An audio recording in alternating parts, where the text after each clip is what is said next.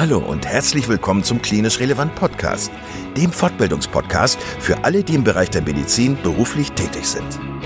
Wir begrüßen dich ganz herzlich zu dieser Folge und freuen uns sehr, dass du heute eingeschaltet hast.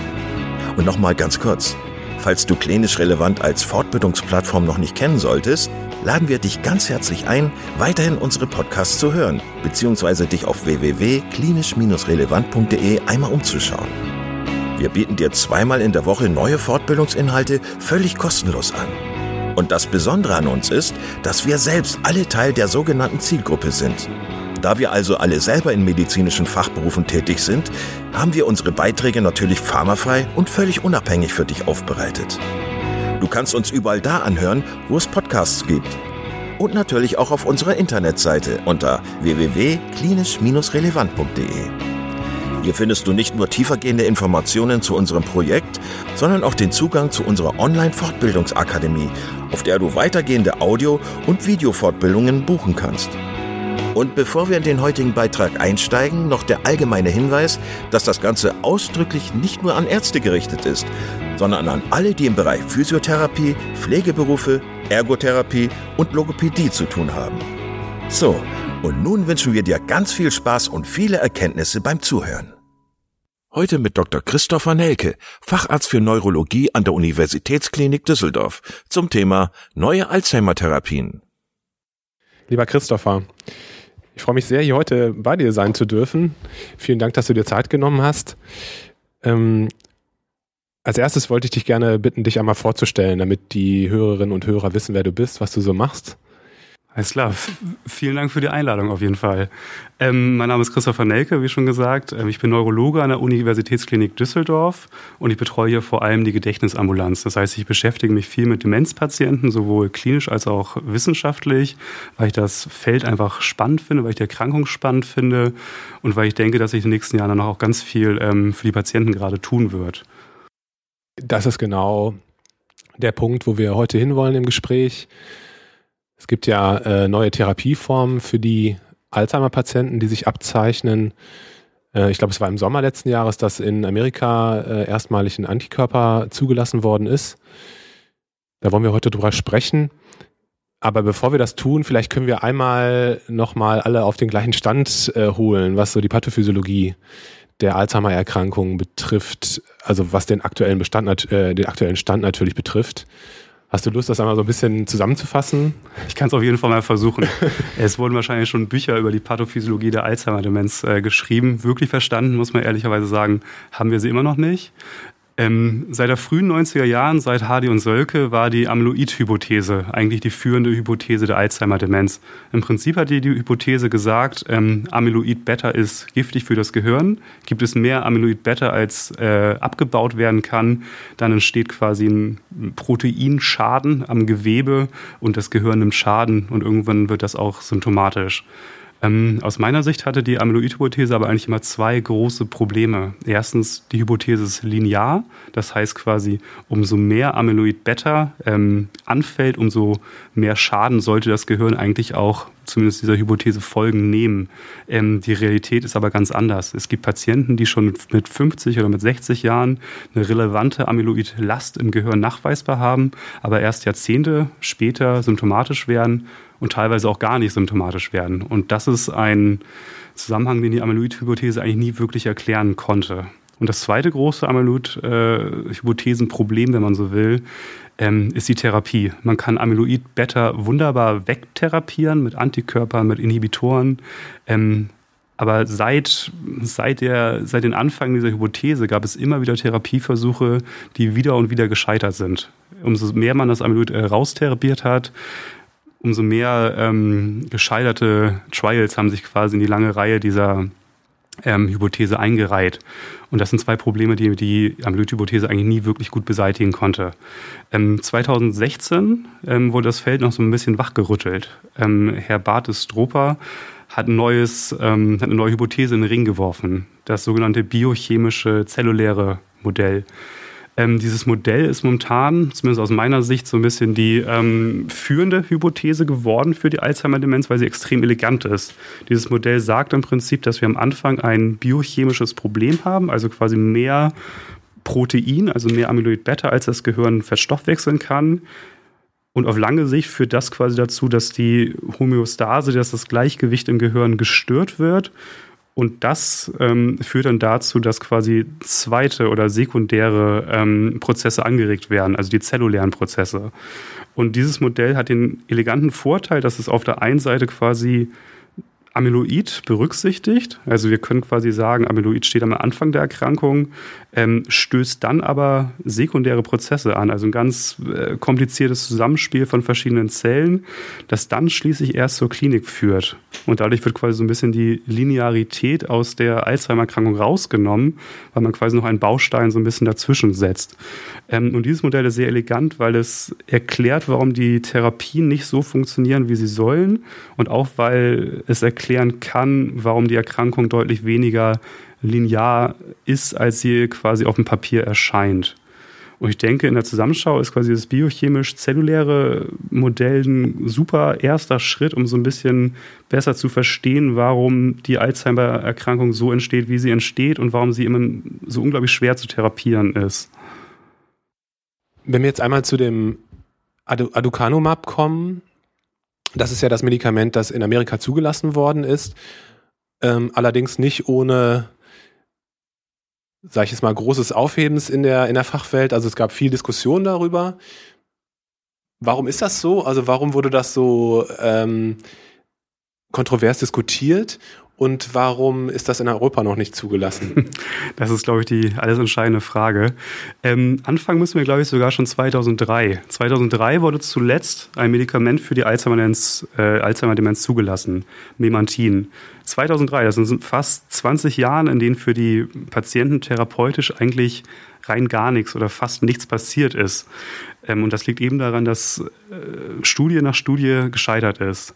Ähm, anfangs sah es für Aducanumab auch ganz ähnlich aus. Aducanumab ist ein Antikörper gegen Amyloid Beta gerichtet, wurde von Biogen entwickelt und quasi für die Therapie der Alzheimer-Demenz auch schließlich in eine Phase 3-Studie gebracht. Ähm, interessanterweise ist es hier so, dass es nicht nur eine Phase 3-Studie ist, sondern zwei. Die Emerge-Studie und die Engage-Studie. Beide Studien waren ungefähr gleich aufgebaut, haben beide ungefähr 3000 Patienten untersucht und bei beiden Studien war es so, dass in einer ähm, Zwischenanalyse von Biogen Ende 2019 die Studien wurden eingestellt. Ja, es gab eine Zwischenanalyse von, von Biogen, die gezeigt hat, Mensch, wir, wir sehen keinen Effekt. Der, der ähm, primäre Endpunkt wird wahrscheinlich nicht erreicht werden. Das war zumindest der aktuelle Stand. Wenige Monate nach aber schon kam so ein bisschen die Wendung bei Aducanumab. Äh, Biogen hat eine Pressemitteilung ver veröffentlicht und in dieser Pressemitteilung gesagt, ähm, die Daten wurden nochmal quasi äh, analysiert und wir haben gesehen, ähm, in einer der beiden Studien sehen wir einen Effekt. Der Effekt ist relativ klein, ungefähr eine Effektstärke von vielleicht 20 Prozent, aber er ist statistisch signifikant. Und dieser eine kleine Effekt ist für die Alzheimer-Demenz unglaublich bedeutsam, weil es das erste Mal ist, dass eine kausale Therapie der Alzheimer-Demenz, also quasi eine Therapie, die wirklich die mutmaßliche Ursache der Demenz behandelt, therapeutisch wirksam ist. Und das alleine ist schon eine wichtige, wichtige Nachricht, eine wichtige Message, wenn man so will. Und auf Grundlage von diesem therapeutischen Effekt ähm, ist Biogen zur FDA gegangen und hat die ähm, Zulassung von Aducanumab beantragt. Ähm, diese Zulassung war dann das, was eigentlich so wirklich kontrovers für die Fachwelt wurde. Ähm, dass Studien unterschiedliche Ergebnisse zeigen, das gibt es immer wieder ja, dass die FDA aber ein Medikament zulässt, entgegen des eigenen Advisory Boards, das gab es bisher noch nie. Und zwar war es bei Aducanumab so, dass zehn von elf ähm, Advisors, also Beratern der, äh, der FDA, gegen das Medikament gestimmt haben, also gegen die Zulassung. Einer hat sich enthalten und ein paar Monate später, im Juni 2021, hat die FDA trotzdem Aducanumab zugelassen. Die FDA begründet das damit, dass Aducanumab den Biomarker der Alzheimer-Demenz, also das A-Beta, wirksam reduziert. Und das ist zweifelsohne, das ist der Fall. Der klinische Effekt von Aducanumab ist aber total kontrovers, weil wir eben eine große Studie haben, da sehen wir einen Effekt. Wir haben eine, da sehen wir keinen Effekt. Beide Studien sind exakt gleich aufgebaut, haben die gleichen Patienten, die gleichen Outcome-Parameter. Ähm, und die Gefechtslage bleibt komplett unklar, wenn man ganz ehrlich ist. Und deswegen ist es so überraschend, dass sich die FDA so entschieden hat, wie sie es hat. Einschränkend muss man dazu aber auch sagen, die FDA hat äh, Biogen quasi auferlegt, noch mehr Daten im Verlauf zu sammeln und diesen klinischen Effekt, der in einer der Studien gezeigt wurde, nochmal so ein bisschen zu unterfüttern. Dafür hat aber Biogen bis 2030 Zeit und bis dahin wird dieses kontroverse Medikament erstmal auf den US-amerikanischen Markt erscheinen. Hast du schon so ein bisschen mitbekommen, wie so die Erfahrungen mit dem Medikament in Amerika sind? Also da werfen sich ja ganz viele Fragen auf, letztlich, was das Handling betrifft. Also zum Beispiel, die Patienten müssen ja äh, alle vier Wochen ist es, glaube ich, ne? Müssen die eine IV-Applikation ähm, erhalten. Es muss klar sein, dass, also es muss eine klare ähm, Alzheimer-Demenz diagnostiziert worden sein. Das heißt, es kommt ja auch eine große Welle wahrscheinlich an diagnostischen Fragen auf die behandelnden Ärzte zu. Äh, welche Patienten bekommen das Medikament, welche bekommen es nicht? Wie, wie ist es mit den Kosten zum Beispiel? Ich kann mir vorstellen, dass es sich um eine sehr teure ähm, äh, Therapieoption handelt. Und wie sind die Erfahrungen, was ähm, also das Stadium der Alzheimer-Erkrankung betrifft? Also sind das Patienten, die in einem frühen Stadium sein müssen? Ähm, sind das Patienten, die vielleicht sogar in einem präklinischen Zustand sein müssen? Was hast du da so mitbekommen aus der Fachwelt? Also die Zulassung war schon kontrovers, die Anwendung ist es vielleicht sogar noch ein bisschen mehr. Denn für Aducanumab braucht man A, wie du gerade schon gesagt hast, jede Menge an Diagnostik. Also es muss klar sein, dass wir Amyloid als Pathologie nachweisen können. Und wenn man ganz ehrlich sein soll, die Patienten dürfen noch nicht zu krank sein. Also wir reden hier eigentlich über Patienten, die in einer sehr frühen Phase der Erkrankung noch ähm, therapiert werden müssen, um überhaupt einen Effekt erwartbar zu machen. Das bedeutet, die Patienten brauchen A, jede Menge an Diagnostik, um quasi die Erkrankungsschwere und die Amyloidpathologie gut einschätzen zu können. Und selbst wenn man sich dann quasi für die Therapie entscheidet, bleibt immer noch der große Punkt der Kosten. Aducanumab kostet ungefähr 50.000 äh, US-Dollar im Jahr für einen Patienten. Das ist viel Geld. Und es sind auch viele Patienten.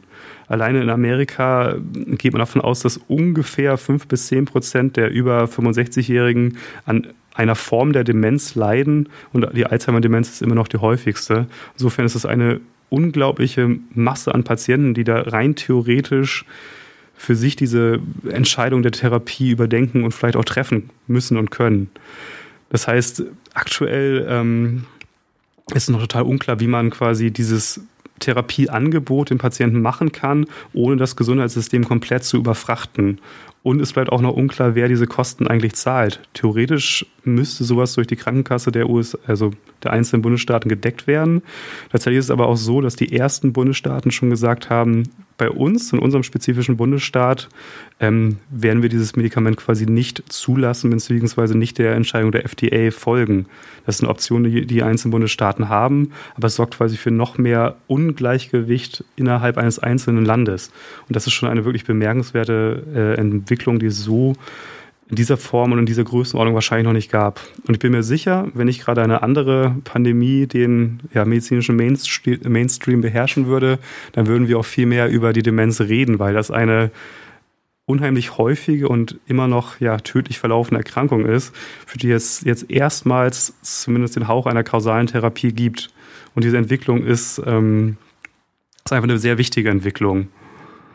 Absolut. Du hast es gerade gesagt, wir reden jetzt nicht über eine seltene Erkrankung, sondern wir reden ja über ein, eine, die Gesellschaft, die, die alternde Gesellschaft dominierende Erkrankung. Und das ist was Revolutionäres. Ich selber habe jeden Tag das Problem, dass ich meinen Patienten eigentlich nur eine symptomatische Behandlung anbieten kann mit dem Emantin oder den Acetylcholin-Esterase-Hämmern. Ähm, insofern, ja, das ist was Relevantes, über das gesprochen werden muss.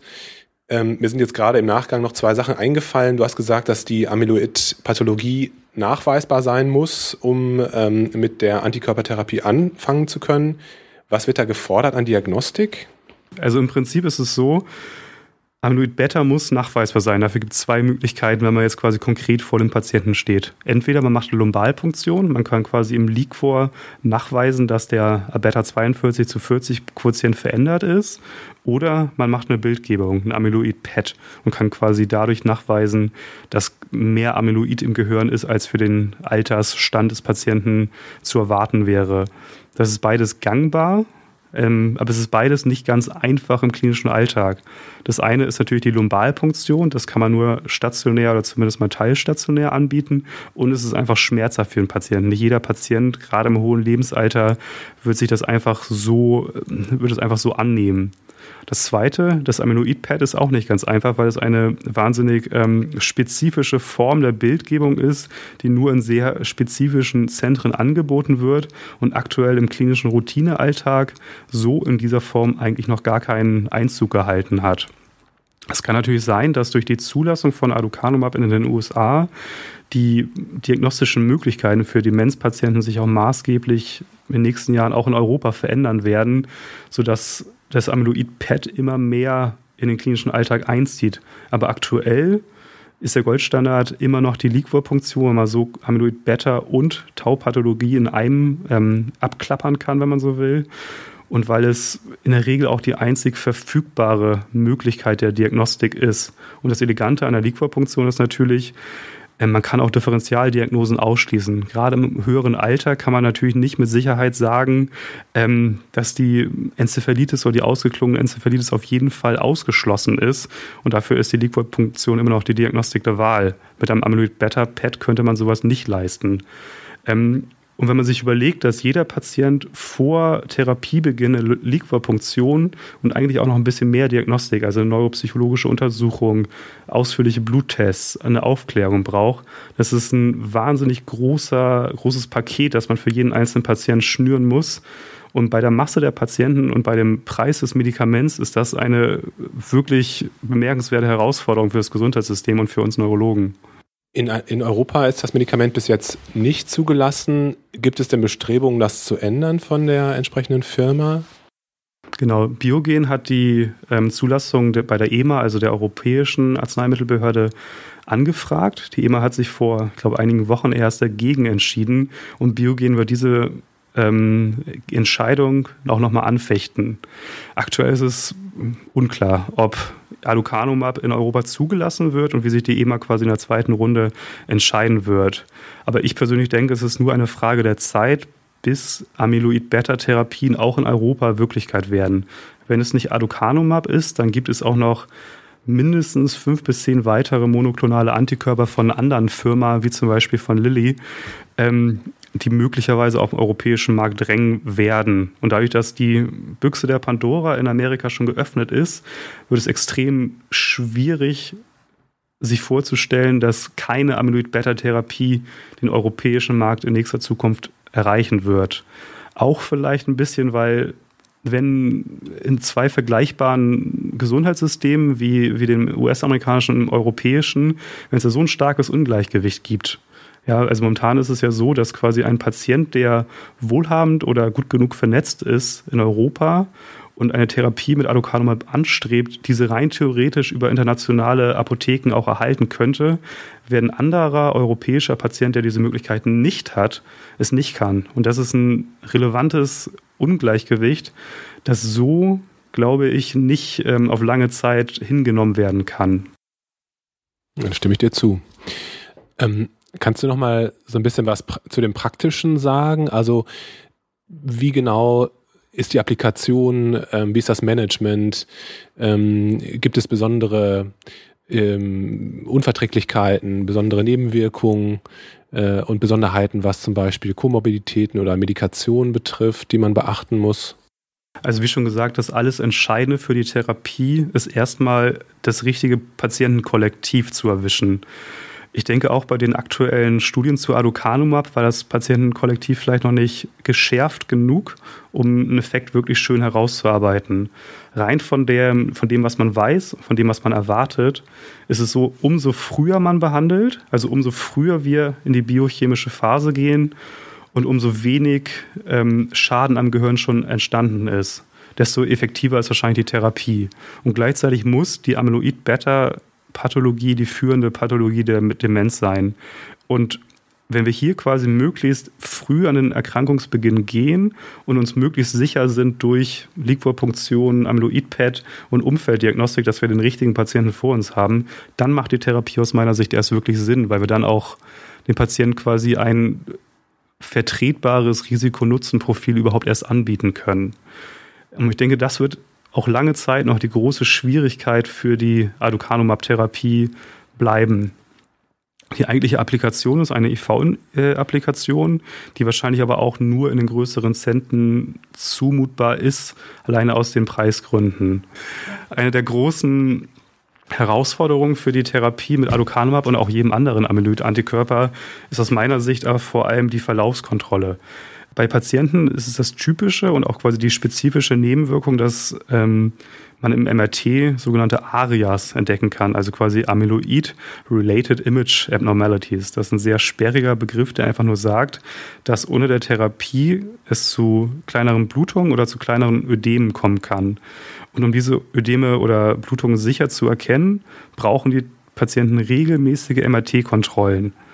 Wie regelmäßig, das ist aktuell eigentlich noch unklar. Es gibt noch keine wirklich etablierten Kontrollen, äh, Protokolle zur Therapie. Und es wird auch noch dauern, gerade im europäischen äh, Markt, bis es quasi wirklich etablierte Protokolle gibt, die auch wirklich für Kliniken und Praxen und für Radiologen gangbar sind. Ähm, weil wenn man sich überlegt, wie viele Patienten auf einen zukommen und wie viele MRT-Kontrollen man wahrscheinlich machen müsste, man redet hier schon so über alle drei bis sechs Monate, dann ist das enorm, gerade bei der Patientenanzahl. Und das Handling wird auch eine Herausforderung sein. Das heißt, ich denke, in Summe ist, die, ist das Handling von Aducanumab nur über wirklich etablierte und einheitliche Protokolle erst möglich und wird wahrscheinlich auch größere Register, zum Beispiel in Europa oder in den USA, brauchen, um zu verstehen, welche konkreten Probleme die Patienten haben und wie man so eine schwierige Therapie überhaupt verwirklichen kann. Du hast es gerade gesagt, wahrscheinlich ist das einfach der Anfang eines äh, neuen Kapitels, was die Alzheimer-Therapie betrifft. Und es sind ganz, ganz viele Fragen offen. Ähm, aber du hast es auch gerade gesagt, es sind andere Medikamente noch, ähm, noch da, andere äh, monoklonale Antikörper, die möglicherweise in Frage kommen. Ähm, das große Problem ist ja, hast du gerade gesagt, dass die Alzheimer-Pathologie ja wahrscheinlich Jahrzehnte schon bei den Patienten vorliegt, bevor eigentlich eine klinische Symptomatik zu, ähm, zutage kommt. Gibt es aus deiner Sicht vielleicht andere Marker, vielleicht sogar Serumparameter, die gerade schon evaluiert werden, die es vielleicht besser möglich machen und schneller möglicher machen und früher möglich machen, die Patienten, die geeignet sein könnten, für so eine Therapie zu identifizieren? Ich glaube definitiv, dass die frühe und wahrscheinlich auch sogar früheste Erkennung der, der Alzheimer-Demenz ein ganz wichtiges Puzzlestück für eine effektive Therapie ist. Das Problem dabei ist A, dass die Alzheimer-Demenz erst dann symptomatisch wird, wenn schon ganz viel verloren ist, also wenn schon ganz viel Neurodegeneration eingesetzt hat. Und um Patienten wirklich wirksam und früh zu erwischen, müsste man sie eigentlich erwischen, wenn sie noch komplett asymptomatisch sind. Und man kann natürlich nicht einen asymptomatischen Patienten auf einmal Liquor punktieren oder unter ein Amyloid-Pad legen. Das geht einfach nicht. Was denkbar ist und woran auch schon sehr viel wichtige und gute Forschung quasi ähm, geleistet wurde, ähm, es sind Blutuntersuchungen. Es gibt mittlerweile auf dem amerikanischen Markt und vielleicht auch bald auf dem europäischen Markt erste gute und wahrscheinlich auch sensitive ähm, Blutmarker, also wahrscheinlich auch Amyloid Beta, äh, sorry, ich muss nochmal zurückgehen, äh, gute und wahrscheinlich auch sensitive, ähm, gute und auch sensitive Marker im Blut, die man auch wahrscheinlich sogar irgendwann im Routinealltag quasi aus dem Blut gewinnen kann. Und wenn man sich vorstellt, dass momentan, das ist ja schon die Wirklichkeit, Patienten ab einem gewissen Alter einen Brief kriegen, dass sie doch mal bitte ihren PSA-Wert beim Hausarzt bestimmen sollen, dann kann man sich auch durchaus vorstellen, dass in einigen Jahren, vielleicht auch Jahrzehnten erst, Patienten einen Brief bekommen, Mensch, bestimmen Sie doch mal Ihren Demenzmarker im Blut. Und ab einem bestimmten Alter könnte man sich vorstellen, dass die Patienten zum Hausarzt gehen, den Demenzmarker im Blut bestimmen und wenn der dann quasi anschlägt, dann erst zur Gedächtnisambulanz überwiesen werden. Und ich denke, dass das ein ganz, ganz, ganz wichtiges Puzzlestück ist, das wir brauchen, um die Patienten früh genug, am besten eigentlich noch bevor sie erst symptomatisch werden, zu erkennen und zu behandeln. Gleichzeitig ist es aber auch eine riesige Herausforderung, weil wenn man sich überlegt, dass man einen asymptomatischen Patienten auf Grundlage einer Blutuntersuchung mit einem 50.000 Euro teuren Antikörper behandelt, dann ist das moralisch, ethisch und wahrscheinlich auch gesundheitsökonomisch nur sehr, sehr schwer zu realisieren. Und ich glaube, es wird noch viel Forschung brauchen, bis man da irgendwo einen gesunden Kompromiss zwischen Früherkennung und therapeutischer Indikation findet.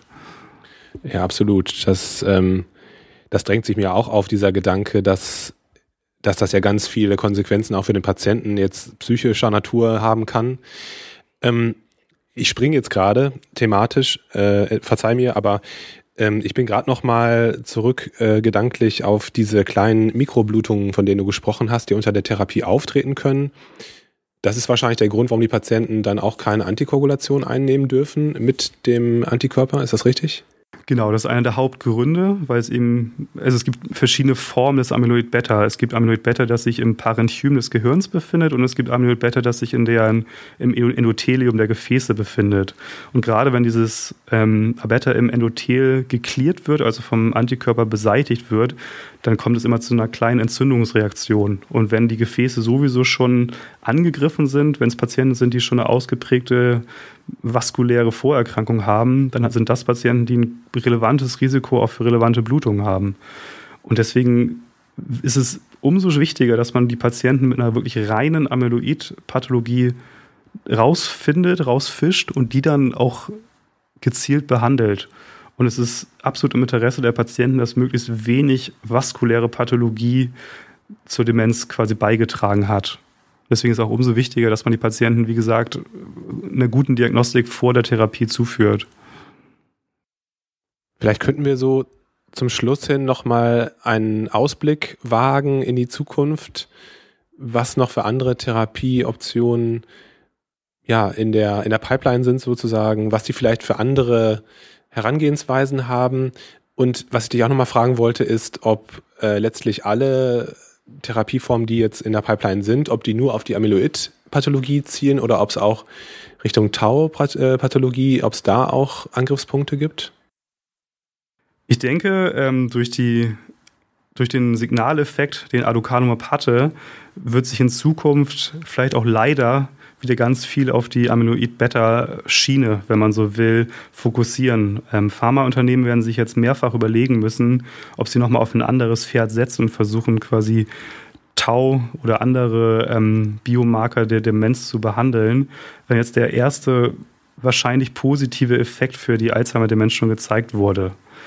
Ähm, ich denke, in Zukunft wird es trotzdem auf eine eher multimodale Therapie hinauslaufen. Das heißt, dass wir nicht nur ein Protein am Anfang der biochemischen Phase behandeln, sondern auch nach und nach wahrscheinlich ein bisschen in die zelluläre Phase therapeutisch reingehen und gewissermaßen könnten sogar antiinflammatorische, also entzündungshemmende Medikamente möglicherweise, wenn sie zum richtigen Zeitpunkt eingesetzt werden, eine Bedeutung für die Alzheimer-Demenz haben. Bis es soweit ist, wird es aber noch ganz viel Forschung brauchen. Aber ich denke, der große Vorteil, den Aducanumab auch für Patienten bringt, ist, dass es die Erkrankung nochmal ganz massiv für die Fachwelt auf den Plan ruft und zeigt, ähm, auch wenn in den letzten 20 Jahren eigentlich alles gescheitert ist, ähm, diese Erkrankung ist trotzdem etwas, was grundsätzlich auch kausal therapierbar sein kann. Und durch diese Zulassung von Aducanumab, wie man sie jetzt auch am Ende bewerten will, ähm, ist auf jeden Fall nochmal eine relevante Signalwirkung für die Patienten auf den Plan gerufen worden. Und ich denke, dass das vielleicht noch mehr als Aducanumab erstmal ein positives Signal für die Patienten auch ist. Es gibt ja noch eine Reihe von anderen degenerativen neurologischen Erkrankungen, bei denen ähm, Proteine, Proteino, Proteinopathien eine Rolle spielen. Morbus Parkinson zum Beispiel, frontotemporale Demenz, ALS. Ähm, kannst du dir vorstellen, dass sozusagen die Erkenntnisse oder, der, oder diese Möglichkeit, diese, die Alzheimer-Erkrankung kausal in, in Teilen zu behandeln, dass das sozusagen überschwappen könnte auf diese Erkrankungsbilder und aus deiner Sicht gibt es da schon Ansätze zu, das zu tun? Ich denke, dass es auf jeden Fall grundsätzlich ein Mechanismus ist, der übertragbar ist. Also eine Proteinopathie, die am Anfang steht und dann ähm, für den Organismus negative zelluläre Prozesse hervorruft, dass es vom Mechanismus her gut auch auf andere Erkrankungen, bei denen quasi eine Proteinfehlfaltung am Anfang steht, übertragbar. Also du hast gerade schon Parkinson gesagt, also Morbus Parkinson. Das ist wahrscheinlich die Erkrankung, die an zweiter Stelle steht. Und es ist super oder man kann es sich gut vorstellen, dass man auch hier, wenn man nur früh genug behandelt, verhindern könnte, dass man in so eine äh, zelluläre Phase eintritt und so möglicherweise auch die Erkrankung ähm, ein bisschen abmildern kann. Ich denke aber, dass die anderen Erkrankungen, die anderen neurodegenerativen Erkrankungen nach dem Morbus Alzheimer das große Problem haben, dass sie A noch mal seltener sind. Also die Alzheimer-Demenz ist ja einfach eine die häufigste neurodegenerative Erkrankung wahrscheinlich. Ähm, und dass da das Interesse das der Pharmafirmen wahrscheinlich noch nicht so ausgeprägt ist. Trotzdem glaube ich, dass durch diesen positiven Effekt, den man bei Aducanumab zumindest mal behaupten kann, ähm, auch eine Signalwirkung für andere proteinvermittelte Erkrankungen entsteht und dass man dieses Konzept der frühen Therapie der Proteinerkrankungen auch durchaus übertragen kann. Als konkretes Beispiel fällt mir vor allem das idiopathische Parkinson-Syndrom ein. Auch da gibt es gute Bestreben, ähm, die Tauopathie früh zu behandeln. Und ich denke, durch die Erkenntnisse, die wir quasi von der Aducanumab haben, dass eine Therapie früh und vor allem auch ganz spezifisch auf dieses eine Protein gerichtet sein muss, dass das eine ganz wichtige Erkenntnis ist, die auch anderen Erkrankungen aus neurodegenerativen Formkreis äh, zugutekommen kann. Christopher, vielen, vielen Dank. Das war super spannend, das Gespräch. Ich bin äh, gespannt, was die nächsten Jahre und Jahrzehnte noch bringen werden. Und ja, ich hoffe, dass, dass sich diese vielen Fragen, die wir gerade auch so ein bisschen aufgeworfen haben, dass die sich mit der Zeit lösen werden. Aber ich denke, man kann sicherlich froh sein, dass sich solche Optionen auftun. Denn bei den ganzen Kosten, die äh, möglicherweise entstehen, muss man sich ja auch immer äh, vor Augen führen, was dieses Schicksal für die Menschen bedeutet, die an der Erkrankung, die von der Erkrankung betroffen sind und was natürlich auch die Auswirkungen für die Gesellschaft und für die Angehörigen sind. Also vielen Dank, das war super spannend und ich wünsche dir noch viel Spaß und viel Erfolg für deine weitere Karriere. Vielen Dank. Hat Spaß gemacht, hier zu sein. Ich finde es auch total schön, dass wir nochmal hier einen kleinen Überblick über die Demenz geben konnten, weil es eben ein Feld ist, das sich momentan wahnsinnig im Umbruch befindet. Und ich glaube, in den nächsten Jahren werden da noch ganz viele auf uns zukommen. Und auch wenn wir jetzt viele Fragen aufgeworfen haben, in ein paar Jahren haben wir vielleicht auch schon viele Antworten. Dann komme ich einfach nochmal vorbei. Alles klar. Vielen Dank, dass du heute wieder zugehört hast und unser Gast gewesen bist. Wir hoffen sehr, dass dir dieser Beitrag gefallen hat und du etwas für deinen klinischen Alltag mitnehmen konntest. Wenn dem so sein sollte, dann wie immer gerne der Aufruf, teile doch diesen Podcast mit deinen Kolleginnen und Kollegen, damit auch andere davon profitieren können. Und du darfst uns natürlich auch eine positive Bewertung bei Apple Podcasts hinterlassen.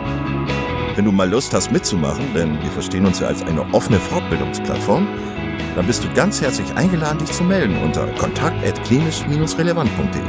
Vielleicht gibt es ja ein Thema, das du ganz spannend findest und wo du dich besonders gut auskennst. Und dann würden wir sehr gerne mit dir sprechen. An dieser Stelle der Hinweis noch auf unsere Social Media Kanäle und unser Newsletter auf www.klinisch-relevant.de. Und es gibt wieder neue Kurse auf unserer Fortbildungsplattform. Das Ganze ist natürlich nicht nur für Ärzte, sondern auch für Physiotherapeuten, für Pflegende, Ergotherapeuten und für Logopäden konzipiert.